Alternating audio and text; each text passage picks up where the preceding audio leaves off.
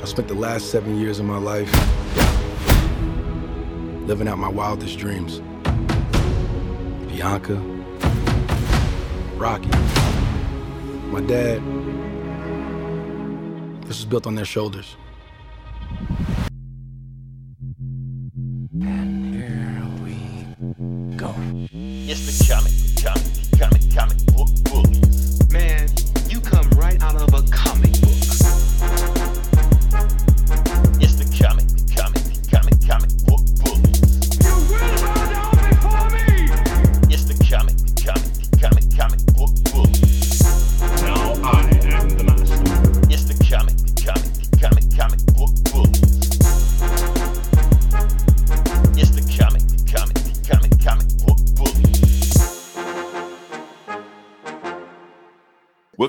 To the Comic Book Bullies with Nurse New Bully. Me host Leroy, aka No Time for Love, Dr. Jones, with my co-host. All right. Yeah, this is Eli, aka R5D's nuts. There you go. Sorry, I didn't mean to catch you with your pants down. I think you're in the middle of talking about something, but yeah. Uh, yeah, we're back with the episode. We're Just gonna jump into it. Not too much happened. We're gonna go into it. Uh, Eli, you know, this past week we did we celebrated a new holiday, Mario Day. I guess Did that's a new thing. Yeah, I did not know that. it's a new thing. It's a new thing. Everybody celebrating Mario Day. So yeah, I would have had know. pizza. Do you have pizza Mario Day? I don't. Mush have mushrooms mushroom pizza? or do mushrooms. I don't know. Or have mushroom pizza? Put your mushrooms on the pizza. Put mushrooms on your pizza. Do mushrooms. Do something. Mushroom, Oh. onion, sausage. That's a good combo. There you go. So we decided to celebrate on the page also, but I and I, I did like a little practical joke that I've been doing for the last three years. And I think I made a little bit too clever. I don't think people caught it when I did this. You know, Ah, oh, Yeah. you might get canceled now. we might get. I, I I realize that's controversial now, but the thing is, someone is it just flew over people's heads completely. So I just asked them, "What's your favorite Mario uh game that you play?" And people just naming Donkey Kong and Mario Three or whatever like that, completely missing what I'm doing with the joke. so if people don't know what I'm doing with the joke, I will explain the joke because I think it was a little too complicated. This is male porn star Ron Jeremy, pretty much the most famous porn star of all. Now he's done other things that have got him canceled. Because I guess porn. He's in jail right now. I heard. He's in jail right now. Yeah, so Yeah. that's it. So that's that's going on right now. So Ron Jeremy He got me cosplayed as one would. That's a porn star, you know. But like I said, he got cosplay. He cosplayed as Mario, and people don't know who he is. They would like that. So, man, then I had to explain this joke to somebody that didn't know who he was. Because you got to remember, this was Ron Jeremy's heyday was a while ago. So there's a lot of people that don't even know who he is. Like even if I do say who he is, they won't know who he is. So I say, yes, this was this is a male porn star, and they looked at me like, wait, that's a porn star? And I'm like, you know what? I never really thought about that. Yeah, our our you know expectation for a male porn star nowadays isn't what it was. You know, Yeah. you know, The good old hairy 80s. right? All you just needed was just a porn stash, and you were good to go. You didn't need anything else. You know. so And now you think porn packing star, like a mule. And that's yeah, like you didn't you didn't think about that back then. Back so now you think male porn star. You think uh, remember that dude from Arrow? Oh, yeah. Oh, yeah. He I'm not saying he yeah. is a porn star, but when you think porn star, that's what you think. like that dude would do really well in porn, I guess. you Yeah. know. Yeah. He had no business being a poor kid from the hood. Right. like that just didn't make any sense. So that's my whole thing about that. So the when he hell does it- kid afford all his hair products? right. He stole it, I guess. I don't know. or maybe he was just doing male prostitution on the side. That's how he made his living. That was his hustle. Yeah. That was his hustle. Hey, get it how you can. you Got to know. do what you got to do. uh, that being said, we move on to the next part of the podcast. Like I said, we're going to talk about uh, a movie that I saw that actually I had no plan of seeing. We'll get into it. So we're going to talk about Creed Three. Now, the reason why did I why did I see this movie? The reason I saw this movie, even though I had no plans of seeing this movie, is because uh, I went to Vicksburg this weekend and the family wanted to see it. So it was a whole family thing. We all went and saw it. You know. Oh, that's nice. Um, yeah, yeah. So we got a chance to see it. Nobody saw the other Creed. I was, I didn't see Creed two, but I saw Creed one, and I saw one more movie than everybody else in the family saw. Nobody saw the first Creed. Like the They didn't see one? the first Creed. They was just like, or if they did see it, they Did like they think they were going to go see the band or something?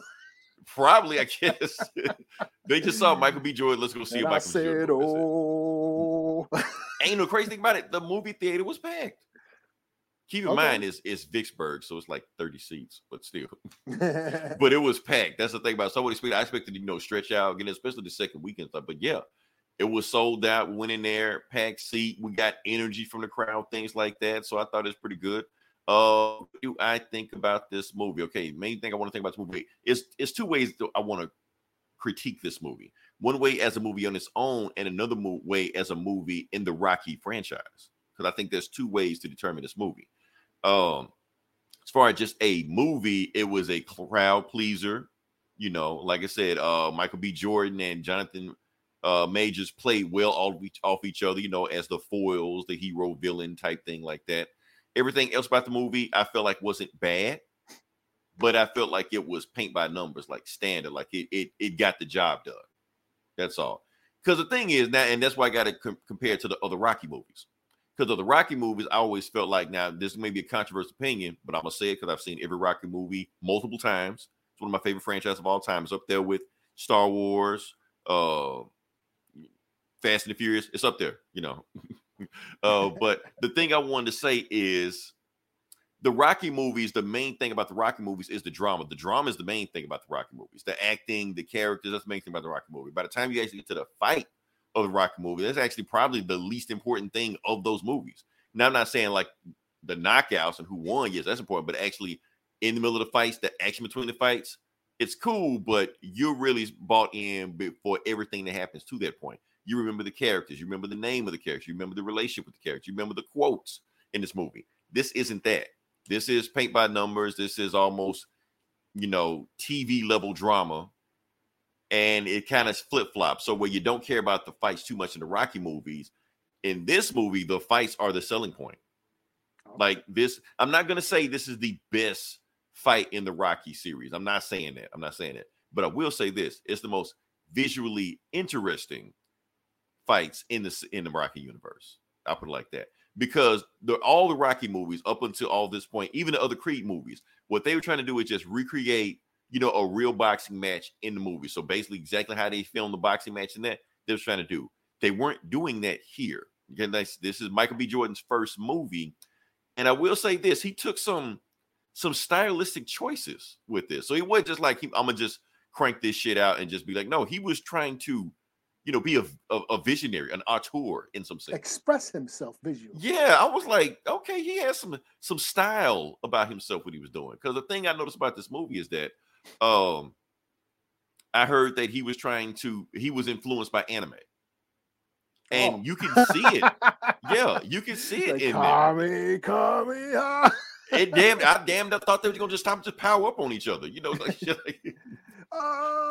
his power level has grown since last time we fought. I thought he was gonna say shit like that, but it's very realistic choices he that when he was doing it. So when he did, uh, let me see, let me see if I can find a picture of it. I find a picture. Yeah, okay, like this scene right here. There's this scene happens in the movie, like halfway. It's exactly like every other anime ever made. I well, can they go did down that. Didn't they do that? Was it Rocky 2? Didn't him and Creed, Rocky knock each like, other out at the same time. yeah, double knockout, and then they Right, had, but they it- race to get up. Right, and one had to get up and one lay down. Yeah, but it's the way it was framed. It was framed like it was an anime scene, or even this scene right here. This scene was directly at it. I thought I thought Jonathan Major was going to punch through his gut on the other One side of it. Yeah, I thought like his back was going to like extrude behind him and shit like that. And it was it was go like the, the, the close up of the X-ray of the I thought it was gonna be like breaking. I was like, are they doing Mortal Kombat or some shit in this movie? and it's just like like every other anime ever. like I said, so he's taking very stylistic choice, but it's even it's even beyond that. Like uh, this is just the obvious stuff I pop. Uh, I'm, I'm noticing. It's other stuff like when he's fighting and he's getting beat and he's like looking at the guy's rib cage. That like the the action slows down. And he and it doesn't like he doesn't just say it, but you just see him looking at the rib cage, like, like- oh, I, No- I see an opening. yeah, like Naruto, like every episode is one blow, and then thinking about where he's gonna punch the next. And the that's next what it is. time. Like, like in an anime, they would just stop and just talk about it. I see his opening, you know, all this stuff like that. He doesn't say it, but flashback to his training and shit. It's a half hour. Now Oh, I they just gotta hit that one pressure point. Ah! and that's exactly what happens. He just like once he sees it, and then he goes for it, he just unloads him like that. Oh, like okay, yeah, this is this is all anime right here. I'm just saying he's doing right now. But it's funny how you said when they was fighting, and they flashback to their childhoods like that. They do that. they do exactly that. Like in the third round when they're fighting, and both of them, and and, and it's weird. Like do they do that? The music change when they do that. So it started getting more somber, and all of a sudden in the ring, when it, it was like millions of people or a thousand people in, in the crowd, all of a sudden nobody's in the crowd, nobody's there. It's just them as children fighting each other, and then the ring like turns into a cage because they were caged as children. I'm like, oh, it's symbolism, you know, mm-hmm. metaphors while they're fighting each other. I'm like, okay, I see the the the the cinematic expression you're doing right here. He's tr- he's trying to make cinema with this. I, I see that, you know. So I got to give him I got to give him his props on that. So the action scenes they stand out. You remember them. You remember the punch, punches. Even when the punches happen, the crowd was going like, ooh, ow, ooh. Like the crowd was into the action on this movie. So I really like that. Uh, but like I said, the eh, other parts, like I said, the movie wasn't bad. It was just the plot is very, very, very predictable. You know, the plot is like the first five minutes of the movie, where it's going to go, where it's going to go. But I do like it that Jonathan Major's such a great actor that anytime he's on scene, you feel uncomfortable. You don't know what he's going to do. Is he going to be nice? Is he this the part where he flips out? Is the part where he, you know, when he's talking to, you know, Apollo, not Apollo, Adonis, whatever, Apollo Jr., Michael B. Jordan, his kids, you know, talking to You mean I'm them. Funny, and- funny how?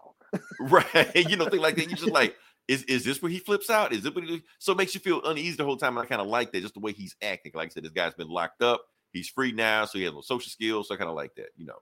And So he's not like Clubber Lang's son or some old Rocky villain's son or anything. no, no, like no, he's not Clubber Lang's son, but spiritually, you feel the spirit of Clubber Lang here. That's what I'm saying. You Say feel like, oh woman, say woman. oh, right? Like you don't get any any iconic scenes like that. I bet you stay up all night dreaming for a real man. prediction for, prediction of the fight. pain. you know, just classic lines like that. Like, uh, but at the same time, I'm glad you brought that up. Like I said, you got Clubber Lang, you got Ivan Drago. At the end of the day, they were very two dimensional villains. Like they were just one note. Where where Jonathan Major's character has, you know, emotional weight to him until he do some villain shit. Which is like, oh yeah, he's a bad guy. I forgot. You know. But until that point, he does feel like he has nuance to him, you know. And I will say this: after all the fight happens like the, the movie doesn't end with just a fight. There's another scene after the fight, which I'm so glad they put in. Other people don't like it. They said the movie should have ended at this point. No, I'm so glad they put that point in the movie because it wraps up the theme of the movie. The whole theme of the movie is toxic masculinity. That's the thing I think people missed over there. Because the thing is, there's some shit that went down with these two. They were teenagers that it could have been resolved if they just walked it out. They But they're fighters. each other a hug. hug Yeah, that's all they need to do. But they're they're they're fighters. They're men. They don't talk about their problems. They go at each other. That's what they do, and that's that's where I got to that point. You know. But if they would have just sat down, apologize for the shit that happened, you know, look back on the we never would have got to this point. But no, we kept escalating, escalating because that's what men do. You know. Yeah. So, or just dealing with trauma, dealing with the past, things we don't talk about. So I'm I'm so glad they left that last point of the movie in instead of it just like, okay, the bad guy has been vanquished, communism is over, and all this shit. Like, no, they didn't they didn't do that. You know, they actually I like what they went with this. So Well, that's cool. Because that's Yeah. sometimes that's all it takes is maybe you just need to hear somebody say certain something right, that you didn't that they haven't said yet, and that's would just squash everything. right. But it didn't get to that point, and I'm glad that the movie addressed that. That yeah, it, this all could have been avoided if we just did this first. You know. So pretty cool, pretty cool. That's also I got to say about that. Like I said, overall, what do I give this movie? I give it a four to five. I give it four to five. It is a good, entertaining movie. I, I, I almost like the fact that the movie plot is simple. So that means it's not it's not juggling too many plot points and stuff like that. It's, it's people can get in. It's easy to follow. This isn't a Marvel movie where you got to do all kind of research and shit like that. And you got to watch all kind of nine Rocky movies before then. No, you just get in. If if they, if they do reference an old thing, an old Rocky movie, a Creed movie, they don't hold it against you. You're like, Yeah, okay, it's just a I thing like- that happened. You know? Yeah, I liked the first Creed. I thought it was great. I um, Yeah. I thought that was it was a cool way of that's how you reboot a franchise.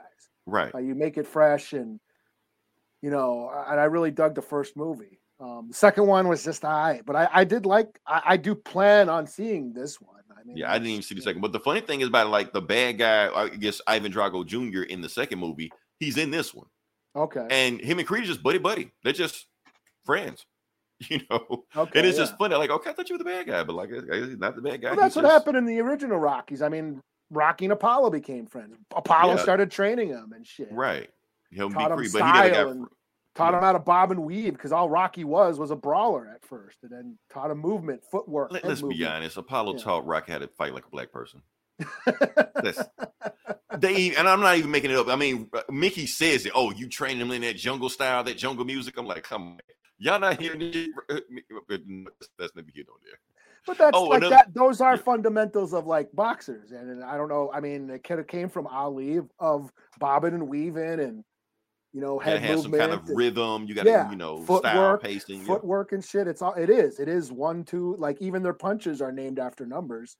You know? Right. Um. So yeah, but but yeah, Rocky was just a brawler. It was Apollo who taught him how to beat Clubber Lang. Clubber. right. And then he even after Apollo died, Apollo's trainers still train Rocky, like for uh, drag the Drago fight. And didn't he? Wasn't he around for like the other movies too? Like uh, yeah, they uh, trained him in, in uh, trainers and shit? Balboa. Yeah. Yeah, yeah. yeah. So, So like, it's- oh, I do want to say this. This is a very, very important thing also about this movie. Sylvester Stallone's not in it at all. Not even Who? referenced. Who? Yeah. Sylvester Stallone? Rocky. oh, Rocky's not in it. Okay. He's not in it, right, at all. Uh, and not only he's not in it, uh, Sylvester Stallone has been shitting on this movie to anybody that will listen within earshot. Okay. Uh, I didn't. Um, uh, was he? Yo, he was in the. Was he in the? I can't even remember. That's how I only saw the last movie once. Yeah, he, he was in the last one. He pretty much said he would not be in the third one because it, I don't. I guess it's some kind of legal rights with it that somehow uh Sylvester Stallone has actually no control or input on these movies. He don't own Rocky at all, not even like a percentage of it. But he put out like like during the lockdown during 2020, he put out that Drago cut, the director's cut, which is a He complete. Yeah. Yeah, he it's a complete. I don't know if you've seen it. It's a completely different movie. Like it it. It's like the- like the robot isn't in it. Like none of the comedy shit's in it. I don't even It- think his kid is in it. Yeah. yeah, it's like it's it's just all it's all focused around Creed or Apollo for like most of the movie. So when he dies, it's like more emotionally impactful and shit. And um, yeah, it's a whole different movie. If you haven't seen that, the new Rocky is it Rocky versus Drago, Rocky versus director's cut Drago. or Yeah. whatever. And they the said Drago- it's only three minutes longer than the original cut, but they said they changed so much stuff about Yeah, it. Yeah, it's not in order. It's completely not in the same order. Like it starts out with Apollo seeing Drago fight, like watching footage of him fighting and shit. Yeah, that, that's one here. It's it's more it's more Drago in this one. yeah. So that's that's interesting. Uh, I have not seen it. I'm pretty. I think it's out somewhere. The Drago did- fight, did the you- Drago yeah, yeah. The I- Drago I- cut. Did, I bought it on- theater? son? I bought it on Vudu. It was on Vudu. I I, I got it. So, Okay, but yeah, it's a completely different movie.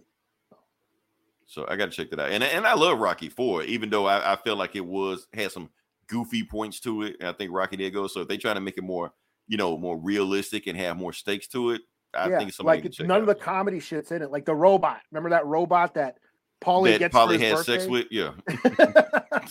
That's not. There's no robot in the in the Drago cut or whatever. Fleshlight before fleshlight. uh yeah, that's all I got to say about that. So yeah, I I, I recommend this movie. Uh if you have reservations because Sylvester is not in this movie, I'll be honest with you. I even though I've seen every Rocky movie and Rocky and Sylvester Stallone is Rocky and he is in this process. Personally, I did not miss him in this movie. I didn't feel like there was something missing. I feel like okay, this is Adonis Creed's story. Let him tell his story. And honestly, I feel like Sylvester Stallone would have been in. I think he would have like overshadowed the story they were trying to tell. That's me. Yeah, I mean, So- it is Creed's story now. You know. Yeah. A- And that's what I liked about the first one is it like it picked up where you know where Rocky, but basically it was like the the, the, the passing of the torch, Rocky Right.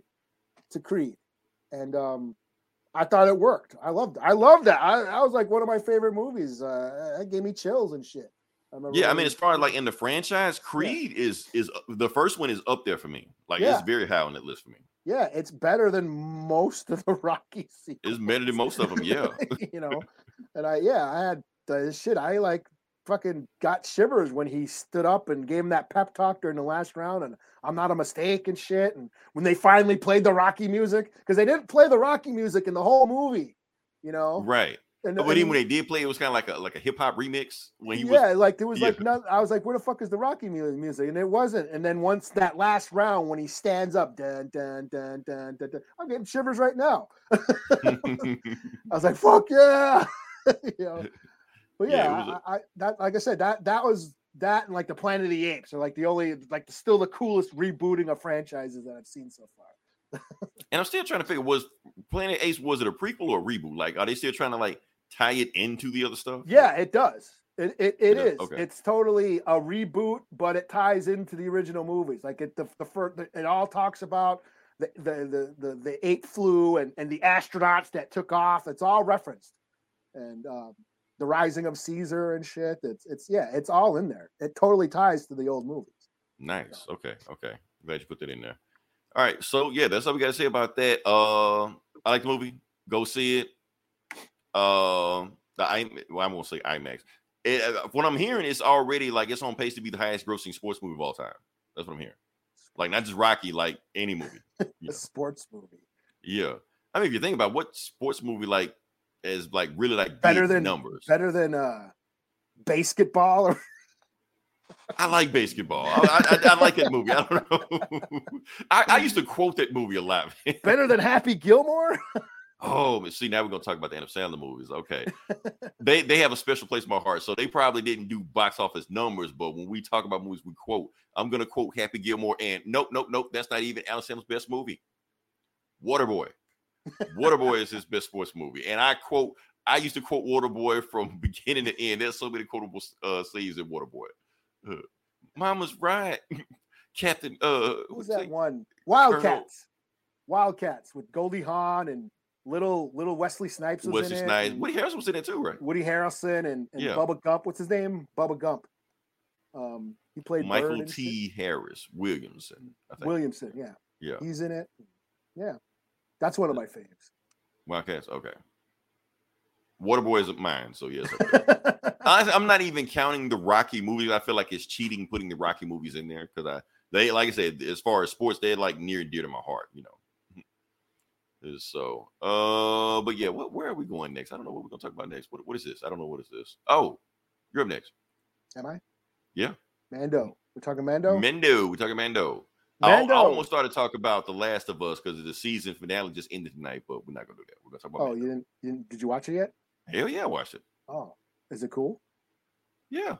Okay. I may talk about it. Talk about Mando. I may talk about The Last of Us very, very, very, very briefly. Just Yeah, I haven't seen any of them. I, I, I, I, I everyone. It's, I was like, fuck it. I, I missed it. Okay. It was a big ass joint, and everybody smoked it on me. So fuck minutes. it. it's cool. I'll, I'll briefly just you know, but we, we on Mando. We on Mando's dick right now. Mando, Mando episode two dropped. It was cool. I enjoyed it. Um, yeah.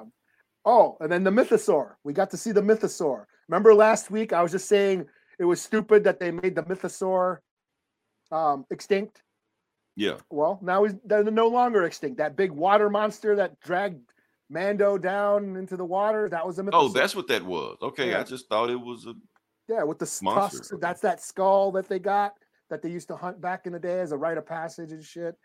You know, well, looks like there's one surviving. Um, just proving that, yeah, Star Wars doesn't matter what the movies do anymore because now all they need to do is write themselves out of those rut that they're always Pretty much. retroactively f- fixing all their fuck ups.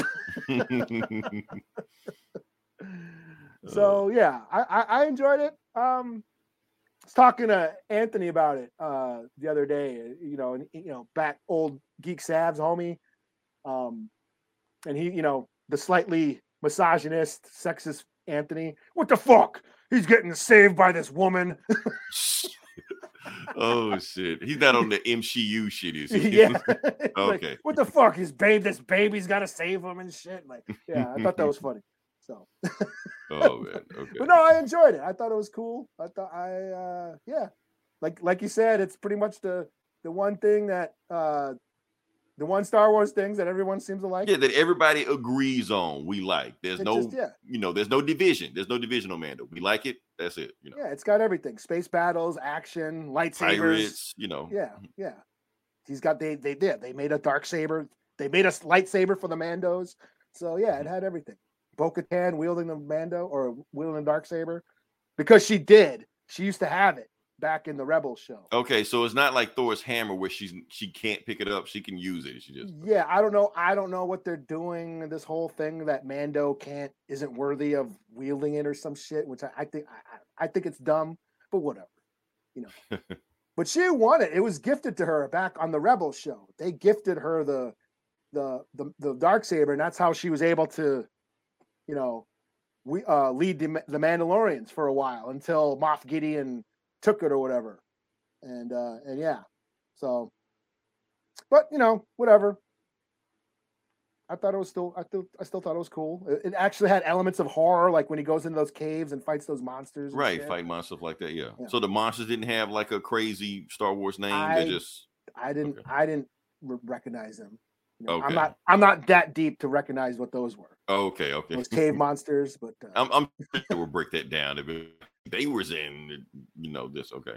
yeah, I'm sure they, they they might be. I I didn't. I didn't watch any of the.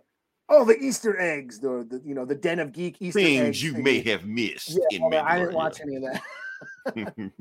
But I did see the Mythosaurs, and oh shit, the Mythosaurs back. They're not extinct anymore. How convenient. So Yeah, I gotta watch the episode again because honestly, I was just watching that episode like, oh, cool, monster, monster. They killed, killed the guy. I wouldn't know what a mythosaur is. I've never heard that thing before. You said it the other episode before, so I like. So then I'm gonna go look for it again and be like, oh, what thing? Eli, you need to do what things you may missed in Mandalorian. I probably could, yeah. oh, they brought back R five D four. Like that. That was my. That was my. they uh, did, they did bring it yeah. Yeah, I thought they were gonna kill him again. So Yeah. yeah, and he's always been sort of. They must have fixed them because that's a callback to the original, the OG Star Wars movie, where that's that's the droid that Luke and Uncle Ben bought from the Jawas, but it broke. Uncle Owen. Had a had a bad motivator, Uncle and that's Owen. how they got Yeah. R two. you said Uncle Ben. Did I say Uncle Ben? Oh, Yeah. Uncle Owen. A dead uncle. That's all that matters. yeah, they, and Aunt Aunt Beru, Aunt May, Right. Aunt Ben Rue. See now I'm thinking like they gonna reboot it, make a hot Aunt Beru, you know. Alexandra Daddario just, just show up in a nightgown or some shit. But yeah. I, there was a there was a comic book where where I think the droid was like uh that R five was actually uh, force sensitive or whatever, and oh, what? and Okay. recognized R two, and that's why it fucked himself up. So R two would end up with Luke or something. It was some stupid one shot comic, you know. Probably not even Okay, yeah. I, guess I, I, I thought there were rules in place for that, but like I said, it's Star Wars. They do what they Yeah. want. So yeah. Yeah. Mm-hmm. So. All right. Can I talk about brief about The Last of Us? Sure. It was awesome. I mean, so like I said. It, look, here's the thing. Like, I, I love The Last of Us. I love it. But the thing is, it's so close to the video game. Like it, it like the last episode was the last mission in the in last in the video game. Like it, it was just that, you know. So everybody is being shocked now is the way I was shocked 10 years ago. So that's why I'm just like, I'll catch up with this show when I get to. And I watch and be like, oh, there's some shit I already played. Okay, cool. So I, I- don't feel like I'm as invested in the show as everybody else is because I did play that game and I played the hell out of the game and everything is everybody's shocked about is the same stuff I was shocked about a decade ago. So Yeah, but- I did see some scenes that wrecked that. Oh, I remember this from the game. You know, I mean, they're taking dialogue, they're Mhm. taking, and and I will say this: it is fun watching them recreate those scenes with the same dialogue, with the same settings, you know, playing out the same things, stuff like that. Uh, although my game plays a little bit differently, you know, where you know, Pedro Pascal just using like a, a nine millimeter pistol shooting people. I had a flamethrower, you know. I had the I was- codes. exactly. I had one before I walked in. I knew there was a secret room in the back there. Go get the flamethrower, kill some zombies, stuff like that. Boom. So you know, he maybe it should be me playing the game. I wouldn't do that in the game, Joe. But yeah, that's me. But yeah, awesome. Watch it. It is hands down easily the best video game adaptation ever made. It's it's not even close. So I know people used to debate about that. Mortal Kombat Sonic, whatever like that. No, it's Last of Us, everything else. So yeah, which makes me more pissed off about that damn Uncharted movie. I saw that piece of shit movie again. I'm like, let's get into that. Let's let's go past that. What are we on now? Uh now we got something we can both talk about. Well, Okay. hopefully we can talk about it. I don't know. We're gonna talk about Teenage Mutant Ninja Turtles. Eli, did you know they have a new movie coming out this year? I saw the trailer. You saw the trailer. And did you see the shit show that followed the trailer? No, I did not. Is there a shit show? There, it, it's always a shit show. Uh, yes, it's always a shit show. Like I said, uh, uh, the thing, of course, the thing is, I'm gonna just just get down to the to the nitty gritty of it. What are they mad about? They mad about Black April, of course. Oh, You know, I did yeah. not. I didn't even notice that. It was a Yeah. teaser. Like I didn't even watch. I watched it once, probably on my phone. Thought, that's that's what I did. I, I, I honestly, I didn't even watch the whole thing. I just saw, oh, Ninja Turtles movie, Seth Rogen, skip, and that was it. That's all I saw from there. But of course, everybody else got you know upset, triggered, all stuff like that. Because not only is April black, she's body positive. So Oh, there's so- two checks. So yeah, So, So, like I said, no, no, I'm- no, no. April ruined everybody's April O'Neil porn and shit. exactly, exactly. Give me back my April. You know, well, you know, in the original comics, April didn't have red hair. April was like she kind of had fuzzy. Well, that was the '80s. She had a perm, Yeah, which in the '80s everybody had a perm. She was a little bit more thick. We got we thought we you know me and my brother thought she kind of looked Puerto Rican. So Well, let, let's go to it. That's that's what we're going to talk about. So we're going to talk about before we get there. We do talk want to talk about how April is black now, but the thing is, this is not the first time April's black. She was black in an old TV show from 2012, I think, or something. It may have been even before then. She was black in that show. But just like what you said, Eli, let's look at the picture. Okay. yeah, yeah. Does she it look like a white woman in that picture? Well, yeah, in color when they colored it because originally that wasn't in color. and that's that. But but let's go to let's go to the black and white. So this what we're this is the segment we're doing right now. Has April O'Neil ever been black? When did they make her black? Was she always black to begin with? Because that is a big like conspiracy theory going on right now. So let's talk about that right now. So this is a panel, black and white, back in the day. Now what we have here is a black character in here, Baxter Stockman. Even though they race changed him in the '80s cartoon, but he's black here. So we do see a difference in the complexion between Baxter Stockman and April O'Neil. So yeah, so back they just went nuts on Black Stockman. They just like just get charcoal crayons, just go nuts, you know. So you can see a difference, you know. Yeah. So we should be done, right? We're not. We're not done. Not in this day and age. not in this day and age. Because the thing is, April O'Neil is based on a real person. Oh, I did not know that. April O'Neil is based on a real person. Kevin, Kevin, uh, which one? Kevin East, which, which one was the artist? Kevin Leastman or Peter? Well, they one, Kevin one did pencils, one did inks. Oh, I didn't know that. Okay, like let's say Kevin and Eastman. Yeah. I'm gonna just say Kevin Eastman. So Kevin Eastman's wife at the time was named April Fisher. That's who April O'Neil is based on. Oh, I didn't know that. Yeah. So looking at her, what? So he was married before he married uh yeah, Julie Strain, huh? Yeah. this is before he got money, you know, to buy cocaine and hookers. You know, this is like when he was starting out. Exactly. This is when he was starting out, so he couldn't afford Julie Strain yet. This was like now me. Uh, this It's just me, Eli. Maybe I'm projecting. She looked like she got some melanin in her. That's just me. She, yeah. They look like some. Now I'm not saying she's black. I'm not, I'm just I'm saying she's racially ambiguous. You she could pass for certain things. You know, it's just straight up just white, red haired, Irish stuff like that. I don't think so. I don't think I see it. You know, like I said, Kevin Eastman went for that. Then he did, you know, upgrade to you know porn stars and playmates. You know, after he got money. You know, as one would. You know. Yeah. This is what I remember her. You know. Now see that like a Jheri curl. That's what I'm saying. So this Yeah. thing. So yes. So white women did have perms back in the '80s, but a white woman's perm and a black woman's perm, you can tell the difference. And that's the thing is that when when the cartoon came on and we saw Right. this redhead, Right. we're like, that don't look like Right. They completely changed her. You know. Yeah, and she was a scientist. She wasn't a reporter. She was originally Baxter Stockman's like assistant or whatever. Right. Yeah. And she knew computer shit and stuff like that. That's how they beat to Stockman because she started doing Yeah. hacking shit. Donatello jumped in. They both did like made the mouse. shit. She helped develop the mousers, those little robot mouser that ate the mice in the sewers and shit. Right. Yeah. So yeah, that reporter stuff, that's all came from the cartoon. But like I said, people just know the cartoon and that's it. Yeah. Um, and people just like, well, a, a black person can't be named O'Neill. Bullshit. Ron With Superfly, Shaquille. Shaquille? O'Neal. The Dude, first like said, one we keep going. The hell they talk. They they making up. They they they making up strawman arguments. What they doing? On, what's know? up, Doc? Can I rock? exactly. So you got all stuff right there. So let's think. So is April O'Neil black? Oh, I got one more thing I got to say also. Now, not only was April O'Neil based off, like I said, April Fisher, there was another popular 80s movie, you know, that, that popularized the perm. Like I said, we talk about Flashpoint. Well, sorry, Flashdance. I always get those movies confused. Okay, so we got Flashdance.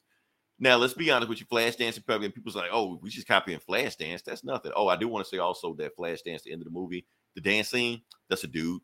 So if you get excited about that, you let you know that. But here's the thing: when we talk about Flash Dance, that was Jennifer Beal. Jennifer Beal is also biracial.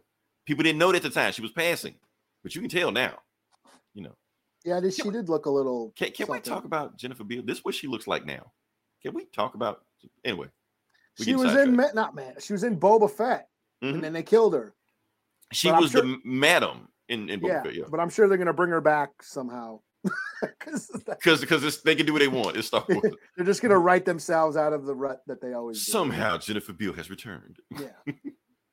uh, but yeah, let's go on with that. So yeah, so people are saying they base April O'Neil off off Flashdance. Well, she's biracial also. So I think they did now. Now keep in mind we're saying all this now, but the more the comment because the comments were in black and white, so it was all interpretation. It's just no, we just can't tell. Now when they start adding colors in it, doing the back issues and reprints, people did different things. Some people start making April black.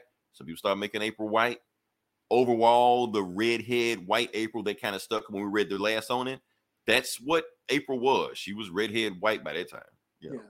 Yeah. But we can plan outside that every every time they come out with a, a Ninja Turtles thing, April is different. Like uh, a different actress is playing April in the movie every time. The only one that's played it twice is what Megan Fox, whatever. Oh yeah. So that's the only one. And she wore red, uh, a, a yellow jacket thing. She- Yeah, and they completely like redid the whole. Yeah, she named the turtles and and stuff like that. But but they can do that because the thing is, the Ninja Turtles is such a new property that it's not like Superman and Batman where or Spider Man, where it's like everything is concrete. You can't change this, can't change that. Ninja Turtles is still new enough. You can kind of interpret it to whatever you want, you know. And, And, like, plus, yeah, I think Eastman still has a say in all that shit. yeah, because he didn't have a say in the '80s cartoons, so he wrote in his contract. You're like, no, anytime, like even when he sold it to to uh Nickelodeon, he like, I still have say so in what Oh, you that's do. right. He did sell it, and then Yeah, but then they brought yeah. him on. They brought him on as a consultant at some point. Yeah, yeah. So he, yeah, they sold it and got rid of it. So, uh, so yeah, in Paramount, they all own make the movies like now. But and but the main thing we need to understand for all the people that are getting upset about whatever they're doing with these turtles, they're not making the movies for us.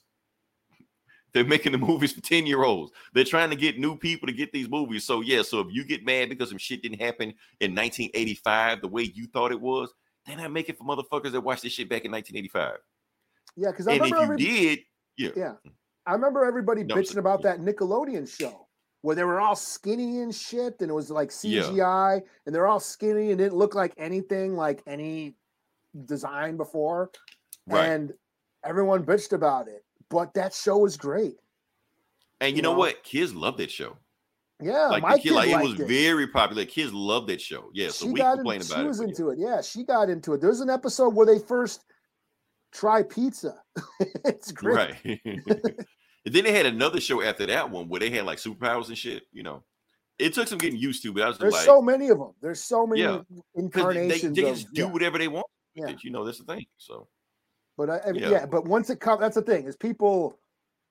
Once it comes to the movies, that's oh, that's the real shit. That's what people. that's that's canon. You know, that's yeah. That's you know the, for the hardcore fan, and that's how it always is. You know, movies are usually the watered down, dumbed down version of something cool because you're selling that- it to the masses. You know, Yeah, it's got to. It's yeah. You're. It's got to be marketed and homogenized, and you know, run. You know, run on some basic level that people can understand. right. So, and yeah. we've seen this happen because the first Ninja Turtle movie, like the one from the 1990, that movie was awesome. You know, Yeah, and that stuck really close to the comic too. Yeah, because the thing was they couldn't use the cartoon to, to take an adaptation from, so they could only use the comic. Yeah. So that's what they did. But the thing was, when it came out back then, people were complaining, "Oh, it's too violent, it's too much swearing." They're like, "Yeah, it's and- supposed to be. Yeah, it's too dark, too gritty." Yeah. Like, yeah, that's that's the Ninja Turtles. you know? so then they started doing Vanilla Ice in the second movie and other bullshit. The third, They're not even using their weapons in the second movie. right. They're like slapping people, like in the back. Using pep like Michelangelo's using pepperoni sticks with like, his first. yeah, because they didn't want them to use their, their their weapons in there. Like, yeah. like I can't watch this shit. You know, I, in, in my mind, the, the the second one and third one they don't exist. They they're non-canon. they Uh, so that should be like when I went in there and saw Vanilla Ice in there. I was like, why? Why am I here? what if what if you look what how they massacred my boys, my turtles? But see, I can complain about that then because I was a teenager. you know. Yeah, I mean, I like I, I saw the comics before the cartoon. When I first saw the c- cartoon, I'm like, what the fuck is this shit? right. but you know what? Kevin Eastman did not give a fuck because he was doing too much uh, cocaine at the time, banging too many hookers. He was like, look, But it was it was for kids. Like I was what 14, so I was like I, I had already heard of the comics 14, Yeah. 15. So I was a little bit too old for the cartoon, but my little brothers and nephews they they got into it. So I'm like, okay, cool. And then they, you know, my brother had already read a bunch of the comics. Yeah. You know, because I, I had never heard of the comics at the time I saw the cartoon, and I heard there were comics out there. So like, let me go research the shit. Read the comics. I'm like, whoa, this is way Yeah. different from the cartoon. Yeah. Yeah. And like, Yeah, oh, they got Ninja Turtle yeah. co- toy, and I started buy. I bought Ninja Turtle toys just cause that's you know I'm just gonna buy them because they're they're pretty cool. Yeah. I mean, but what you gonna do? You can't and you get mad at Kevin Eastman, like, okay, are you gonna sell your soul and make kitty cartoons and shit like that? But if you do in exchange, you get to bang Julie Strain. I mean, Uh, rest what- in what peace? Julie Strain. Yeah. right. Uh, so you gotta make you gotta make a decision. But yeah. All right. So like I said, we uh let's move on to the next part of the podcast. I think we've hit all our, our major points. Okay. Like I said, this is comic book bullies where we talk about comic books and we're just gonna jump into it. Then let's go first. I think you got some good ones this week. Do I? Hopefully. It was a lot of shit that came out this week. I didn't read everything, but Um, was and some of the shit you read, I actually wanted to know about. Yeah. Okay.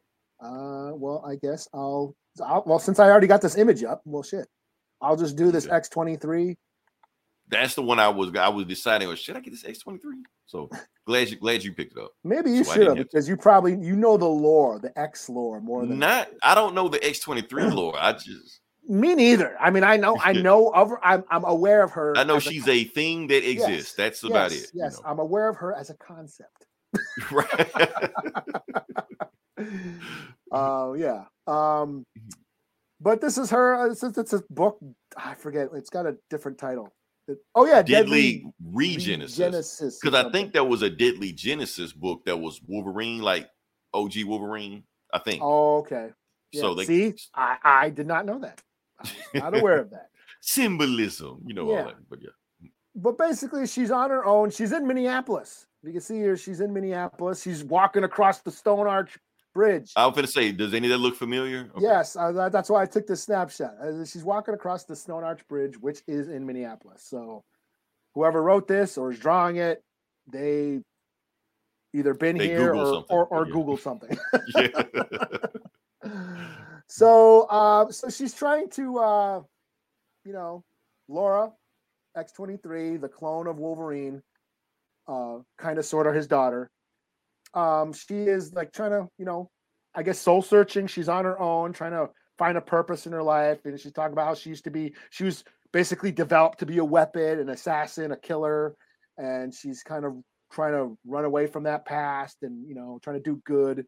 Um, never thought of herself as a hero, but then she comes across a building that's on fire. She goes in and saves, you know, saves a bunch of people, saves a, saves saves some people. Of course, she gets all burned up, you know, and then she heals. She comes out all burning up and on fire, but she heals. She can heal. This, of course, gets the attention of the media. They've oh, this this girl goes in, ran into this burning building and rescued some people. So now She's a her name. But yeah. yeah. So now who's this? Who's this? Who's this girl who ran into the building, burning building, and rescued people? Ah, what the fuck was her name? An enemy, a villain. I can't remember her she name. when she fought before, before. I think so. She's like, oh, there she is. Somebody had been looking for the whole time. Yeah. Oh, there's there's there's uh, X twenty three. She she did someone she took off, or we that she's in Minneapolis. Hey, Haymaker or whatever. Some dude, some some uh, um another villain that they're developing. He's like some enhanced MMA fighter named Haymaker. They go go find go find X twenty three. He's like, all right, and then to be continued. That's all it is. You know, um, eh, you know, pretty straightforward shit. I, I, I, you know, art was pretty cool. You know, your basic, you know, Wolverine, the kind of like the Wolverine motif. I, am I an animal or am I human? You know, that's what she she's she's searching for her humanity. Right. She's What, what is her true bred- nature? yeah. yeah. She's been bred to kill, and um, and now she and she want and she doesn't want to. She wants to bury that past and uh, find her humanity. I'm trying to figure out what this chick's name is. Though. Uh, yeah, this. Where the hell is she? It's I have her, but I'm trying to find her name. Um, where do they name her? I know they named her Kimura. Kimura? Does that ring any bells? I think I think so. I think so. Here, I'll I'll pull up this chick. No? Hmm. Yes? No? Maybe so. Maybe. She's she's like, yeah, basically tracking her. This chick named Kimura is tracking her. Um and yeah. They find her, they find footage of her in Minneapolis rescuing the fire, rescuing people from a fire. So they're like, hey, this dude named Haymaker, go get her. And that's where, you know, and he's an enhanced MMA fight. It shows footage of him like MMA fighting in a cage, like cage fighting and shit. So he Oh, nice. so he can kick ass, and he goes and I guess he's gonna go find her and fight her. So I thought it was pretty cool, you know. I don't know if I'm gonna continue it or I might just wait for it to show up on Marvel. But I mean, well, it let me ask you: Does she, is she still in Minneapolis? I think so. Yeah. Okay, so she didn't like haul ass out of there. I guess. Yeah, she doesn't know the anybody's whole- after her. Yeah, Okay, so I guess the whole book is going to take place there. Then I guess. maybe. Yeah, maybe. You know. Pretty cool. We'll see how the week. Like I, I bought it just because it seemed like a slow week. There wasn't much that I was into, so I was, like, I'll check it out. You know, it was kind of like a spur of the moment. I'll give it a whirl. It's a number one. I'll drop in real quick. Yeah, because why are they calling X twenty three again? I thought she, but I guess it don't matter. It's whatever. Honey Badger, or no, that's uh, that's the other, the other, the other clone, the, the other clone. Yeah, Yeah, Gabby or whatever. yeah. She didn't show up in this book. No, it's all Laura. She, she'll show up. She'll be, she'll be there eventually. Mhm. We like Honey Badger right here. Okay. So I'll give it a three out of five. It was pretty cool. Hmm, I was I was expecting better, but okay. Maybe to pick up. Maybe to pick up from I mean, it's not bad. It's just you know, you know, the art's solid. I mean, it's it's, you know, uh, it, it- I didn't dislike it.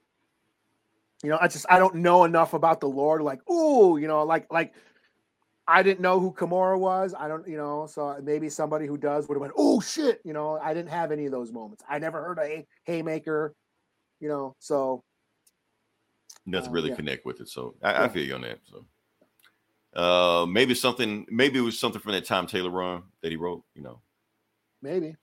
I guess. So anyway. Speaking of Tom Taylor, Oh shit. I did read. I did read this. Did you? Mhm. Nice. Okay. So yes, this is a Tom Taylor book. Uh this is uh Adventures of Superman, Jon Kent. So everybody that's upset about, you know, not upset, but they're happy that the Jon Kent book got canceled. Guess what? They relaunched it. it's back again. Uh I guess they're just doing like one extra story on just to see exactly what's going on. But yeah, it's here. So uh the thing I like about this book that Tom Taylor wrote it, and this whole book feels like a, a Tom Taylor's love letter to Tom Taylor. I'll explain it.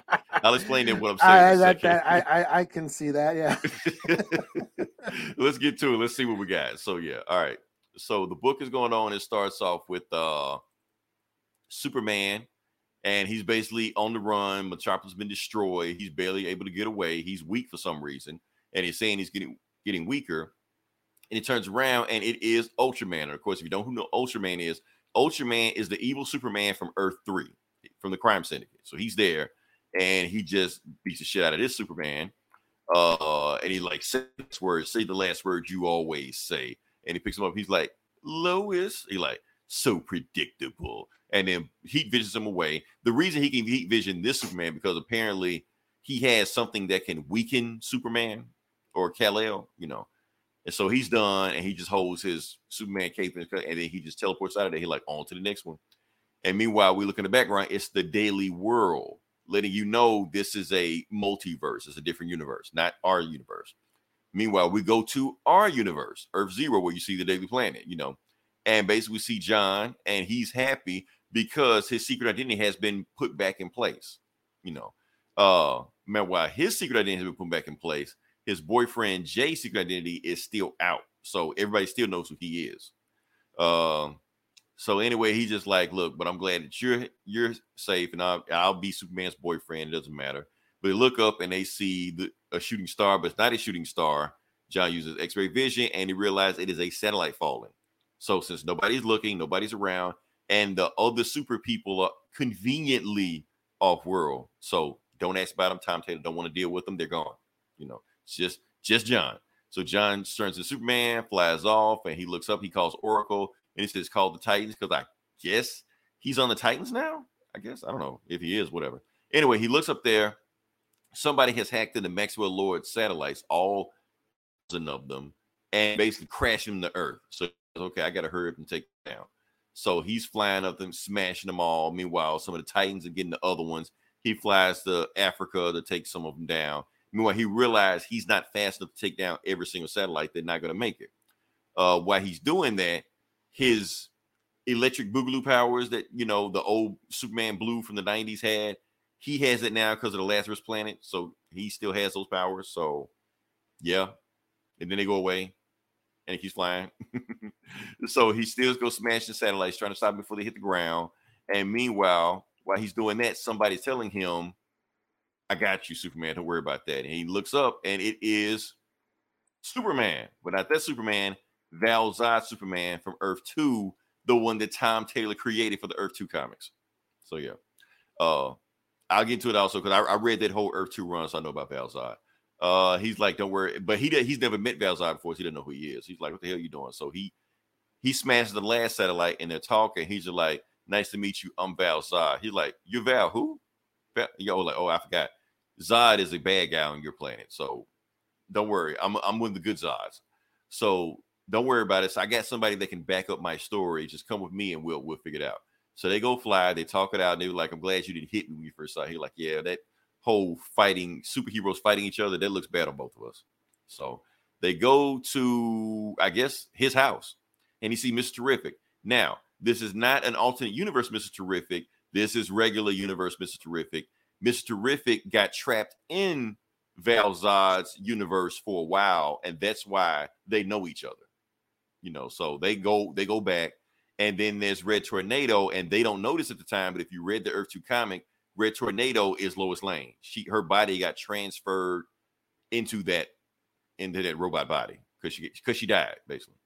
So they're basically talking out to get everybody caught up, and they're telling them about Ultraman and they're shocked that Jon knows Ultraman because Ultraman is the Superman or the version of Superman that kidnapped him, tortured him, and beat him for five years in on Earth Three. He trapped them, so he knows who who uh who he is. Meanwhile, Lois finally finds out that you know Red Tornado is her from an alternate universe. And basically, the thing they're trying to do is that they have to make sure they they waited for a Superman like Kal-El to leave the planet because they know if they come there and Kal-El is there, he's going to try to find a way to come with them. So now he's off planet, they can just get Jon to do it because whatever machine that Ultraman has is tailored specifically to Kal-El's genetics. So any other Superman can fight him, but it can't be Kal-El. And they're like, well, we're sorry, but you have to fight your monster. To be continued face to face with Ultraman. So that's the thing that's going on right now. So yeah, I'm I'm excited for this book. I, after I read that, I'm excited for this book because, like I said, we got Jonathan Kent, who Tom Taylor put all his work into. He created Val. He pretty much wrote the good parts of that Earth Two storyline, and that's not even the big thing about it. uh, they've already teased that Injustice Superman is going to show up here later on. So eventually, Ultraman is going to fight Injustice Superman.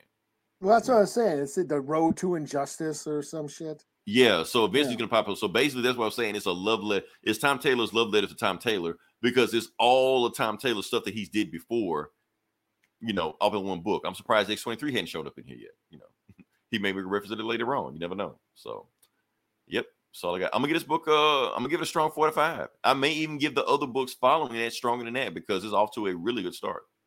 So, All right, cool. Yep. What do I got next? Oh, I'm done with Marvel. Oh, I guess I'll do you're. Batman and Joker. you, you're not done with Marvel, but yeah. I am. Oh no, I'm not. Well, oh, that's right. I am doing. I, I'll fuck it. it counts. It counts. Well, fuck it. Yeah, since we're since uh, I'll get my Marvel out of the way. um, I'll this will be Predator, the new Predator arc, number one. So, we're did they new- put it under that new imprint yet? That uh Fox 20th Century, whatever. Did yeah. they? I don't. I don't know. I don't know if they did. Now that I think about, it, I think Planet of the Apes will be the first one to do it with. Uh, Marvel. It says it still says Marvel. More- okay, because I think when Planet of the Apes come out from then on, like Predator and Alien, they're gonna be under the 20th Century, whatever. well, this kind of goes hard. It has a parental advisory on it. This is Mm-hmm. definitely not for kids. There's a lot of hard gore and violence in this. Which Yeah, that's what I'm saying. know, I'm thinking when they go to that new imprint, like the the gloves are coming off. Yeah, yeah. So it'll be like Max or something. Yeah, Yeah. So as you can see, we see a predator chopping a guy in half, and in all bloody glory, gory glory, all gory glory. um. So this is the new arc. Um. Uh. Basically, it's kind of like that movie, the the Predator or Predators, the one where they're all in the forest, like the, the remake or whatever. Oh, Not- that one. Yo, yeah, not the. Arnold's one, but the one with like uh, Adrien Brody Adrien and- Brody and all those Yeah. guys. Um, it's kind of like that. A bunch of like mercenaries and soldiers and badasses are like find themselves in some forest. They're being chased by predators. It's just a a long. This whole issue is just a long chase action scene. Um, bunch of them are getting killed in very gory ways. There's they're getting heads ripped off and ripped apart and shit. Predators are just picking them off, you know. Um, there's a scene where like the crates fall from the sky, just like in that movie, and they go and get them, and then they get attacked by those predator dogs.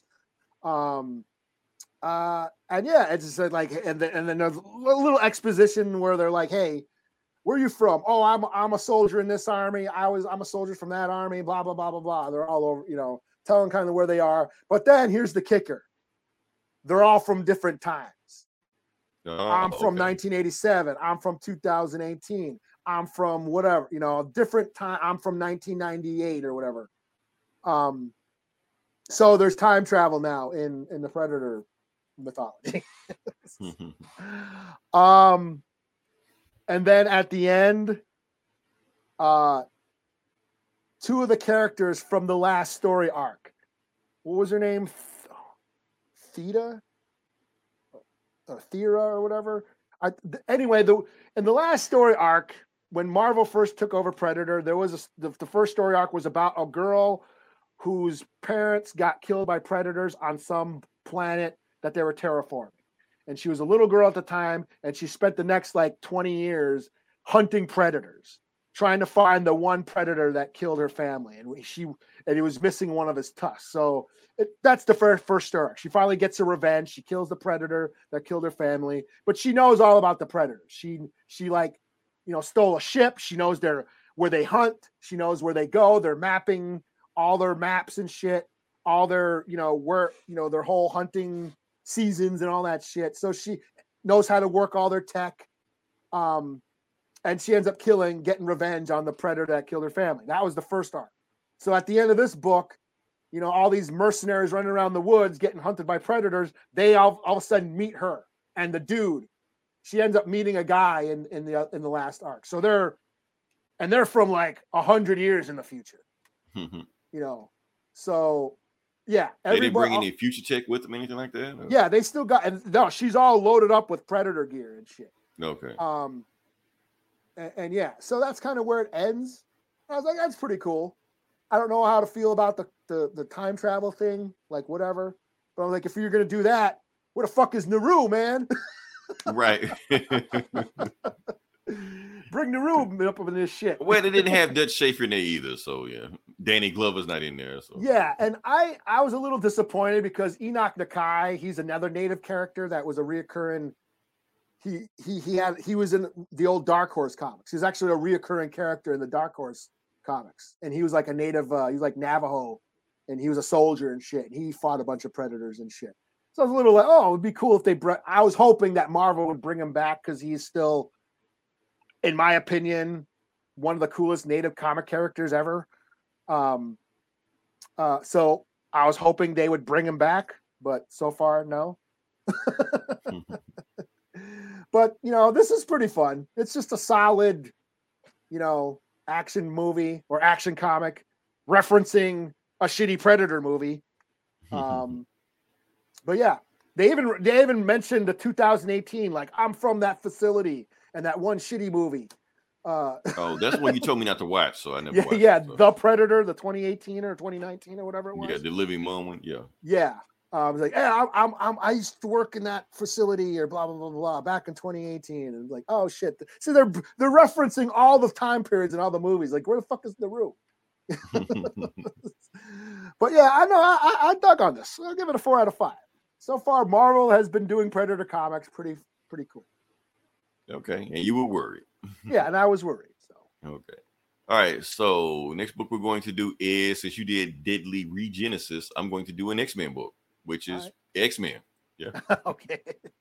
Uh now I wasn't gonna do this. I I, I go ahead spoiler. The reason I'm reviewing this book, I was not gonna review this book at first, but I'm doing it now was because there was an image that Marvel leaked themselves of Kingpin coming to Krakoa.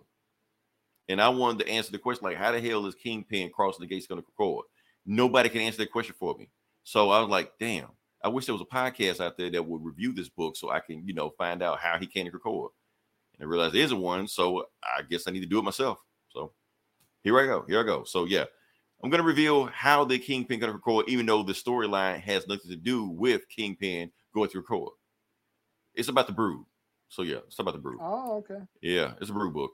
Uh, yeah. So the book starts off. So the basically what's going on in the last couple uh, X Men books, the Brood have been attacking people all over space and shit like that. Uh, but the thing is, the leader of the Brood lives on in Krakoa, and he basically already said, "Don't worry, the, the Brood is under my control.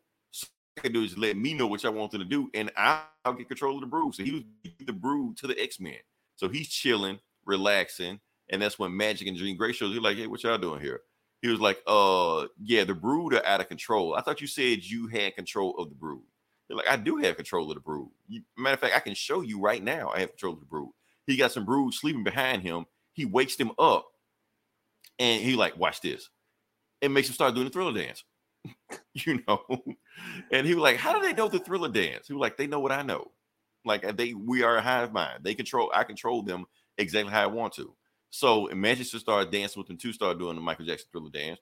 And Jean Grey's is like, okay, something's not right here. You know what? Uh, I need to I need to pick it to your mind and see exactly what's going on in there. And Bruce is like, uh, what if I say no? And Jean's like, I wasn't asking. And then boom, there you go. Meanwhile, the X-Men are at some uh, uh in another planet that's being attacked by the brood called the planet's called Refugee Rock or whatever. So they're basically trying to get all the refugees out of here before they get attacked by the brood. They do it, and Cyclops sees his father who was attacked by the brood in like the two issues before, something like that. He's like, hurry get the people on the ships, we can get the hell out of here. So as they do, uh Iceman, you know, basically cannot be killed at this point. all they do is just piss him off, and he turns one of them into ice, like from the inside out. And while they get out of here, Iceman just makes like a huge wall. He's like, everybody's got to here. Don't worry about me, just go. And they were like, don't worry, we'll come back for you. And when they get ready to come back for him, they turn around and he's like a miniature Ant Man sized Iceman. And he's like, don't worry, shrinkage happened to everybody. you know, I'll grow when we get more moisture. You know, so and that's the thing. So the X Men haul hightail it out of there, and they get all these refugees on the ship, and they just like, we just got to get out of here before we, we- you know, before we crash, whatever. Uh, meanwhile, Forge don't care. Not that I don't like Forge, but it's about a storyline. Don't get shit to do with what we're talking about right now. Uh, meanwhile, Jean Grey is in Broo's mind, and she sees him how he's controlling the Brew. And basically, what happened? The the Brew still need to feed and still need to eat and everything like that. So instead of just, randomly attacking people, he only sends them after bad guys. Anybody that's a bad guy, he sends the Brood after him. So he kind of like aims them, kind of like Morbius.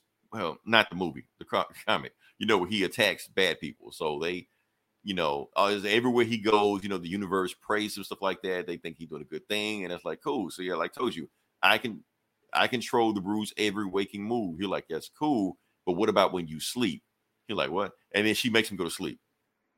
While he sleep, that's when she hears like this evil maniacal laugh, and it turns out it's Nightmare. Nightmare's back. Jean Grey kicked his ass back in issue five. He hasn't forgotten. Yep, he's riding his evil horse and shit like that. And yeah, he's like, I came to get revenge. Once I heard that a kid was gonna the brood, that's just too easy. So he, so basically, anytime kid brood sleeps, Nightmare takes control of the brood and just have the brood just do whatever the fuck they want wants them to do. Uh, and basically, he's like, and not only this, I'm gonna make the Earth's nightmare the worst thing. I'm gonna control the brood, have them do whatever I want them to do. And when they attack the galaxy, I'm gonna make sure that they know that Earth sent the new annihilation wave to them, and they're gonna hate you and destroy you. You know, and that's my revenge to the X Men. He like the X Men will stop you and slap shit out of them. X Men ain't gonna do shit. You know, uh, I control everything that's going on. Matter of fact, the X Men are doing my bidding right now. That refugee camp they just rescued, they've all been infected by the brood. So when they bring them back, the brood is gonna attack everybody, not just ships that just cross by their path. They're gonna go nuts and attack everybody. They're gonna take over every planet. They're gonna swarm the universe. Uh, and that's when it's just like, and matter of fact, the X-Men won't be able to stop me because they have bigger fish to fry. They got their own monster to worry about. And as we get this call from Sage, it's like, uh, we got an issue. Uh, we got a mutant that's never been here before. They just crossed the path and they brought their husband with them too. Uh, and Emma Frost is like, look, unless it's Doctor Doom's wife or some other supervillain named Doctor, just sit, give him a sh- room and show him around, stuff like that. I was about to say, who the fuck is Emma Frost married to? Right. She does. They, they just know a supervillain is on the plot right there. She like, it's not Doctor Doom, but I kind of wish it was Doctor Doom. And that's when you got Typhoid Mary flipping around stuff like that. And what do we now? Typhoid Mary was created in the 80s. Look at her hairstyle. Not black, but she's got the rocking a I big was about ass to say, I perm. thought she's not, but she's rocking a big ass perm. That's the thing. So that's the thing. So Typhoid Mary is here. He's just like, Mary likes you. And she just and she kisses her for some reason. And this was just like, uh, tell Emma Frost I have arrived. That's when you get Wilson Fisk rocking the same Hawaiian shirt. Oh, that's right. They were. She was married to her. Yeah, they're, they're still married. Yeah. So he's just like and, and Mary and Typhoid Mary is a mutant. You know, I don't know if that's Mhm. been established or a thing, but anyway, she's a mutant.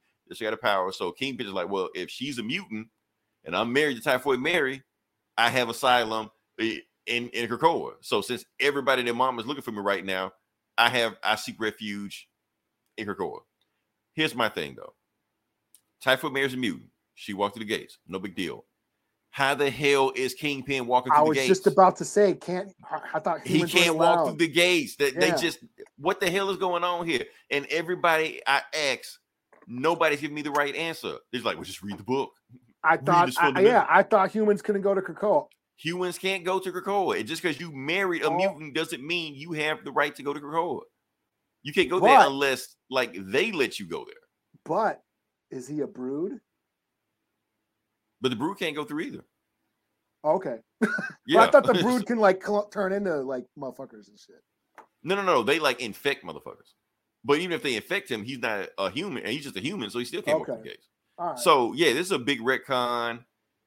Hopefully, somebody will explain this because this is really irritating me, really irking me. I don't like when they set rules and just change rules. Well, you is the shapeshifter? Is it fucking Mystique or some shit? Or I don't know. It better be because that shit pisses me off anyway. And Emma Frost finds out the Kingpin is in Krakoa. She's like, "Fuck my lives." The end. so, and then they show uh Kingpin's reward that he has on his head right now. He got a two hundred. He got a quarter million reward on his head right now from Interpol. They knew I can catch him. So, That's my thing. So yeah, so the or whole is reason I, something? I, think is it gonna be something stupid like he bought some mutant DNA from Reed or some shit and injected? Or oh, I hope like Mr. Sinister or some shit. something, yeah, like he bought something from Like. I really he- hope they explain it because they just let her just walk. Because that's the whole point of her core. You just can't walk Yeah. through the gate. It's just because like even I know that, I, I, and I don't. I'm not into the X Men, but even I know that. yeah, like Typhoid Mary can walk through, but he can't walk through. But they better explain that shit. I don't know. Maybe I'm getting too upset about it. Maybe else, nobody else cares, but I'm This getting bullshit. fuck this book. You know, like, I really am like fuck this book. You set the rule and you just change the rules. So yeah. This is the Hell Hydra of the 2020s. Cap the most Hydra. controversial X Men book of the Secret Empire or whatever the fuck. oh man! All right, so what what else you got? Um, oh, Batman and the Joker, Deadly Duo number five. Okay, Um, let's see. art and writer, writing and art by Marc Silvestri. Uh, okay, so that's the big selling point. The art is dope. The writing's alright. like a '90s Art- image comic, but yeah. yeah, it, it- definitely getting a lot of '90s vibes as far as the writing. But Marc Silvestri, he's one of my favorite ri- uh, artists, so I was like, that that's the selling point. Um, and here's a pic here, here, and here's just a scene of Bat Batgirl beating the fuck out of the Joker, just just cause. because of, of the shit she uh, he did, right? Yeah. so um so this is yeah, this is a black label book, so it's not in continuity. It's just a standalone Elseworlds story of Batman. Um basically someone has been cloning these mutant Joker zombie things and they're running around Gotham killing motherfuckers and leaving Joker DNA. Joker's been like, "Yo, I didn't do this shit." So basically, Joker teams up with Batman, hence the deadly duo. Batman has to work with the Joker, right, not the dynamic duo, the Yeah, deadly duo. the deadly right. duo. So that's what Joker wants to clear his name, and he needs Batman's help. So they're trying to figure out who the hell is cloning these mutant zombie Joker things. Um, it starts out uh, there's that there was a wedding that got that the Joker blew up, and Batman tried to save a bunch of people. bunch of people died and shit. So he's remembering that shit. But this, but the guy, the guy who the wedding or whatever, he was like a scientist who was doing a bunch of DNA cloning, splicing, sci-fi shit. Um, there's a big, huge word exposition dump of him explaining. It was really boring. Him explaining all the sci-fi jargon shit that got boring after a while. But basically, this guy was doing like cloning, experimenting shit. Um, and but now he's dead. He's dead now. He died in this wedding. Um, meanwhile, these zombie Joker things kidnapped uh, Gordon. So so Gordon, they're trying to find Gordon. Um, that's where this scene comes in, where Batgirl finds out that Batman's been working with the Joker. You know, Oh, he okay. She didn't know that. she didn't know. She's like, we gotta find my dad. We gotta find my dad. And then she goes, finds like the Joker. Like, what the fuck? You're working with Batman. You know, you're the you, what the hell, Bruce? You're working with the joke. What the hell? So she beat like grabs the Joker's like, where's my father? Where's my? Because all the DNA points to the Joker, and Joker's like, I don't know, but she just beats the fuck out of him. Um. So uh, Batman goes underground, and then there's another long exposition dump of the history of Gotham and these secret subways and a church, a cathedral that never finished. And that's where that he goes and finds like all these dead corpses at like a wedding. So basically, a bunch of all the people that died at that dude's wedding are all in this like abandoned, unfinished cathedral, and their corpses are all propped up.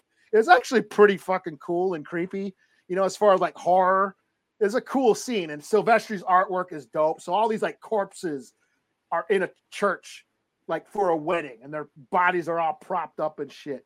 And um, then it turns out that dude's daughter is the one I think who's because she he was the dude was using his daughter's DNA or something to make these Joker zombie things. So she shows up and she's all in a bride gown or like a uh, we call it the bride dress, wedding dress or whatever. Hmm. Um, she's all in a wedding gown, dress yeah, yeah. and she's all zombified and all creepy looking and like it's that dude's daughter. So that's kind of like the big reveal, I think, that it's this dude's daughter that's been making these Joker things. I think um, all that wordy shit gotten a little boring. So that's my one thing. I'll get this a 3.5 out of 5 just because it was like it was like the one it was like that lull. It's been all action and all this cool shit going on, but this is the one where okay, we're gonna explain everything. And it was just long, very wordy, bunch of you know, a lot of text in this book. Um, but the ending was pretty cool. That whole scene of the all the fucking dead the dead wedding or whatever was pretty cool. you know, the art was dope. Um, but yeah, kind of like the big reveal. So this is like I think there's like two more issues left in this. So I think they're finally gonna have the big action battle and shit. So um yeah, so I guess 3.5 3.5 out of 5 just because it got a little wordy. A lot of text. But the art is dope. So Nice. All right. So last book I'm going to do is Amazing Spider-Man 21. That's the last book I'm going to do. Now, the reason I'm doing this Amazing Spider-Man 21 because they're saying this is supposed to be the story. It's supposed to be the one. 21 you said? Yeah, it took them that long, like two, years, to get to two the years to do story. this. The story, right? the thing they hinted at, at the very first issue about why everybody hates Spider-Man and why does Mary Jane have kids like that. This supposed to explain it. It oh, Okay. doesn't, but they're saying it's supposed to be a story that sets it up for that. So Well, yeah. good job to you for waiting that long. I honestly I'd forgotten about it. I just when they just said it, I was just like, oh yeah, that was a thing. Let me just figure out what the hell's going on. So yeah, let's see about that. So Spider-Man and Mary Jane, what the hell is going with them? The story that you have been waiting for. So yeah. So basically goes through actually present day. So as it gets you up with actually what's going on with Peter Parker. So if you don't know what's going on with Peter Parker, works for Norman Osborn, works for Oscorp. And he's late for work, of course, but Norman realizes he's he's a dumbass, so he expects him to be late. Meanwhile, Mary Jane has kids and a husband and they get ready for school. And yeah, they go off their own day. I like how it parallels each other. Yeah. Meanwhile, a storm comes out of nowhere and she just like, oh no, he's back. The scribble man. I'm like, who? So apparently he's a I don't know if he's a new thing or a thing that's been there before, but apparently the scribble man is back. And that's what Mary Jane is telling him. Oh no, he's back. We're in danger. And yeah, cut to one year earlier. So we go to Rikers Island, and uh, and that's when you got this dude. That's a scribble man right there, and he's he's got like a cult, and he's killed his cult. Uh, and he's got one guy left. He like, I, I will sacrifice your life to Way Up or some shit, uh, by blood sacrifice, and he kills him. And when he kills him, that's when he hears Mary Jane and Peter talking. He's like, oh, it's it's them. Okay. So he just teleports to them. And apparently this shit happened back in Amazing Spider-Man 8, 64, 34. Well, I can't read that right now, but whatever. Anyway, he blows it up and just said, like, you are the chosen ones or some shit. So he blows away the door, stuff like that. Uh, and like one of you must die, one of you must be held with vengeance or some shit. So he smacks Peter, smacks across the room, thinks he kills him because he I don't think he knows he's Spider-Man. He just know he's just some dude in his way. Uh, grabs Mary Jane before he can do anything. Uh, Spider-Man like throws a piece of the wall at him, and then knocks him like, "Get your hands off her!" Throws out of there, and then he's like, "You got my spare suit? It's in the bottom drawer. Go get it." So while he fall, he just falls to the ground. That's it. And when he slams to the ground, just blows up a car and shit like that. Spider's like, "Oh, thank God you're okay. I was worried." You know, and he's like, "Uh, you will be sacrificed, but to the God." Up and, and Spider-Man webs him up. His mouth. He's like, "Oh, shut the hell up." Do you know what you just did? That young lady's apartment you just trashed. Her boyfriend was about to move in, and you destroyed that. So he just starts this wail on his ass. He's like, "Oh, I'm not finished talking," and he's like, keeps punching on him. And that's when he like, "Okay, are you done fighting?" He's like, "Yeah, I'm done fighting. That's it." So, but that's when he like does some some weird Mama Jama voodoo shit to Peter, And apparently, this is a flashback to another book I didn't read with Spider Man. Uh, to the God Way Up. And he's like, Yeah. So he curses Peter. And then he goes and he said, Oh, I already cursed the other one. So then Mary Jane looks at her hand and she realized she got some weird marking on her also. And that's when they get teleported, both of them to, I don't know, somewhere. Look like New York, but like a, a fucked up version A of New fucked York. up version of New York. Yeah. Because I see the, what's that, the Flatiron or some shit? Yeah. Yeah, and that may very well be like Avengers Mansion back or Avengers Tower back there, you know. Uh, but yeah, that's it. So was basically none of the questions I had, I mean, none of the answers that I wanted got answered. So I'm back to square one. I still do not know. If anything, I'm more confused now than what I was before I bought this book. So thank you, Marvel. I don't know. I guess I figure out what's going on. I guess I stay with because I, I I feel like I gotta know at this point. You know, I could just wiki to some shit or just follow Gomer's podcast. I know he'll tell me. Know. I'm surprised you're still on this because I know you're not. I, I wasn't. You know, I, I dropped Yeah. this book uh, a year. I haven't been keeping up with this book. I just saw this is when it happens. It's like just see what happens.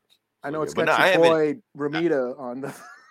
Yeah, and, and John Romita, but I'm giving credit. John Romita, he has he has good layouts. He knows how to frame He's- action. paid his dues, Yes, he's. I, I'm not hating John. even though he's a junior. No, I'm just. what the hell?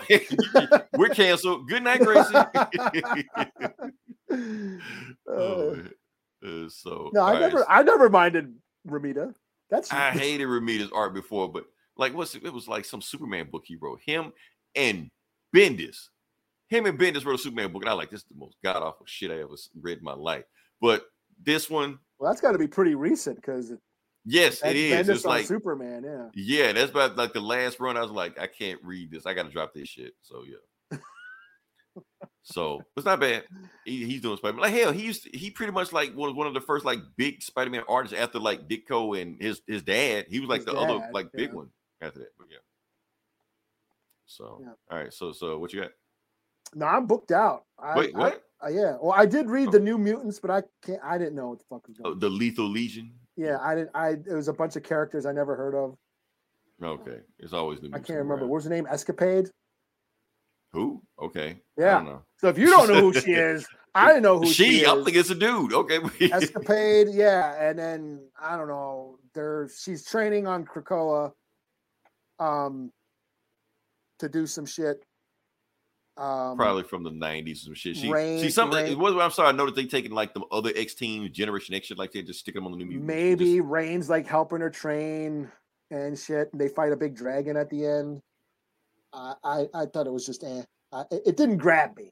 It, it, I, I'm not current on X lore.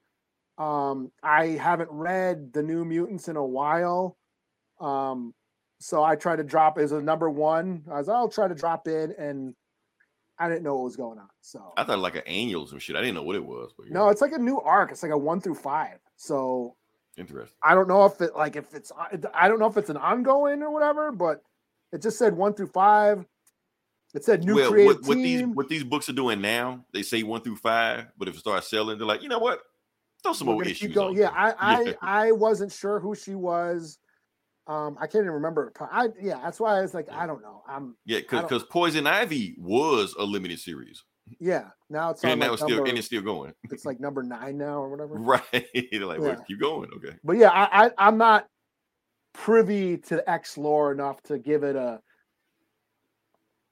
a warranted review. Is what I'm saying. So it's like. Okay. Yeah. If you're an X saying fan, if you're a hardcore X fan, you might j- dig it, you know. Um, but I'm not. So I know the core members when you start digging in the escapades. well, like Warpath is in it for like a couple panels, and Dani Moonstar I think has a one line of dialogue. But Rahne Rahne's in it. Rahne's in it. She she's training this escapade. Um. Yeah, I don't think Sunspot or anybody else or Magik showed up. they, they're probably in Shi'ar Galaxy. They they always doing some weird shit. Yeah. Um, Hell, Magik was in X Men. She's she's X Men now. Okay. Yeah. I, Yeah, she, was in the yeah. X Men book I just uh reviewed. Yeah, she But was dancing yeah. with Philip. Yeah, she was. Well, there was a big X Men or New Mutants, thing. like one of the last New Mutants arcs I've read was about Magik giving, letting what's her name, Pryor, Madelyne Pryor, take over Limbo. That was Right. like the last story arc I read. So I haven't read, I haven't read New Mutants in a while. So I tried to jump back in. I'm like, I didn't know what the fuck was going on. So So, oh well. And what last thing I want to talk about? Uh good news. Dog has finally brought back all the Death Row albums that were released on uh, streaming services. They've been gone for like about a year. oh, okay. He brought them all back. Yeah. So Chronic, Doggy Style. I've listened to all that old Death Row 90s stuff. Deep Love it. Deep cover. It's all on there. All the stuff was going like that. Because the funny thing is, like, for those that don't know, uh Hasbro had owned Death Row Records for a while. Like the same people that own Transformers. Yeah.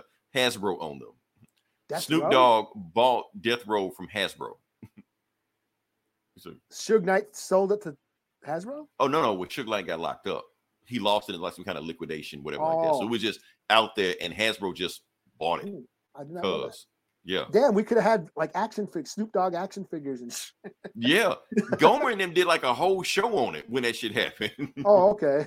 yeah, they the whole thing like, oh, and they get the, the probably like, okay, we want like a Dr. Dre with one of them weird Transformers, like Jazz or some shit. I don't know who the fuck they were talking about, but yeah, so they were doing that. But anyway, Snoop Dogg bought it from Hasbro, took it off streaming when he did it because I think he was going to turn them like into NFTs, some shit like that. Luckily, no one gives a fuck about NFTs. Wasn't Vanilla Ice signed to Death Row at one point? No, no, he wasn't signed to Death Row. However, I think his ghostwriter was signed to Death Row. Oh, And that's why Suge Knight hung him out a window saying he wanted his money. okay. So they left that out of the Death Row movie, but yeah. uh yeah, but anyway, it's back on there. Listen to all the 90s Death Row stuff. It's there. Jamming. Awesome. Love it. But yeah, that's all I got. and I'll just say, add this one little thing. I shout out to in, Indigenous Pop. Is that what it's called? Indigenous Comic Con happened this weekend in Oklahoma. It's like the first time they've had it since the pandemic. Um, it took place in Oklahoma City or maybe Tulsa. I forget. Anyways, it's like the first Indigenous Comic Con. Um, basically, uh, yeah, a bunch of Native artists and actors from shows like Reservation Dogs were there, and you know the cosplay contest. They they had a screening of Prey with like the producer and Oh, that was awesome. Okay. Um, yeah, the Star Wars in Navajo in the Navajo language that they, they like Lucasfilms actually, you know, Like, so it's licensed official. Okay. yeah, licensed the Navajo Nation to dub it in their language, and um, I guess all that shit happened. Um, a tribe called Geek, I think, is one of the sponsors. That's the that's the site I I uh I write for. Tribe called Geek. They're similar to Outright Geekery. Shout out to Outright Geekery.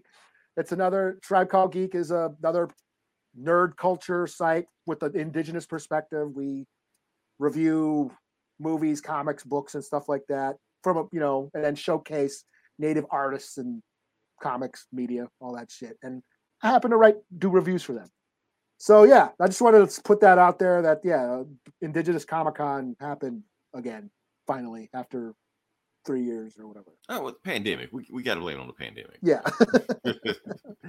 so yeah. But shout out to Outright Geekery and Gomer and all the shit he does. right. and whoever else running because it's, it's a it's a whole machine that we don't even know how it works. But yeah. Yeah.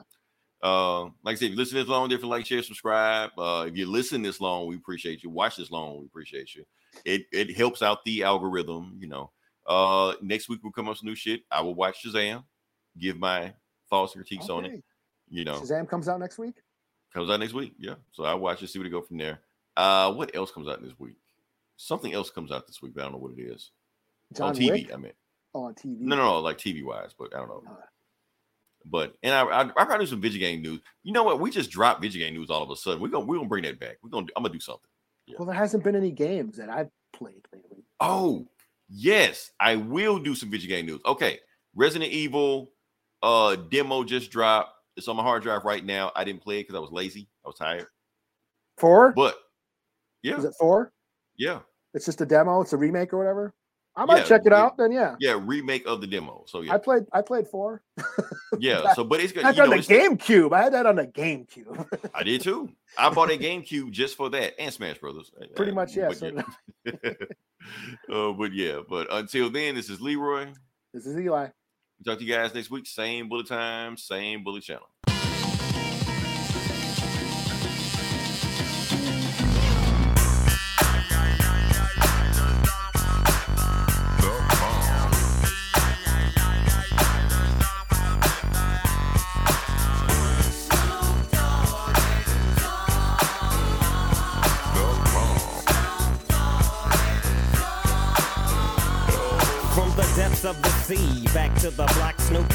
Dog, funky yes, the, the, the doc went solo on that ass, but it's still the same. Long Beach is the spot where I serve my cane.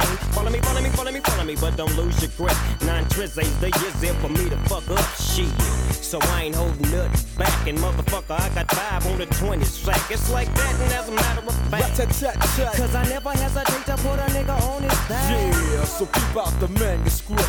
You see that it's a must we drop gangsta What's my motherfucking shit. name?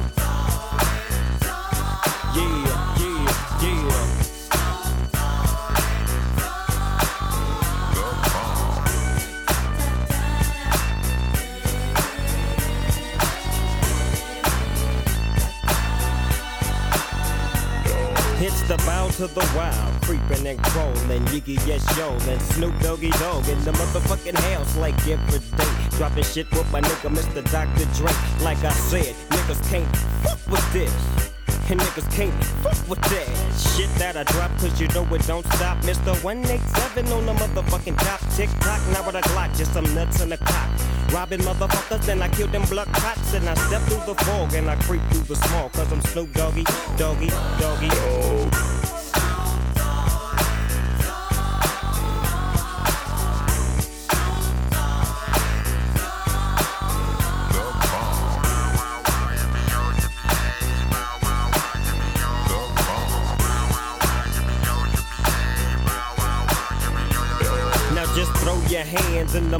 motherfucking air and wave the motherfuckers like you just don't care. Yeah, roll up the dank and pour the drink and watch it stink. Cause doggies on the gang.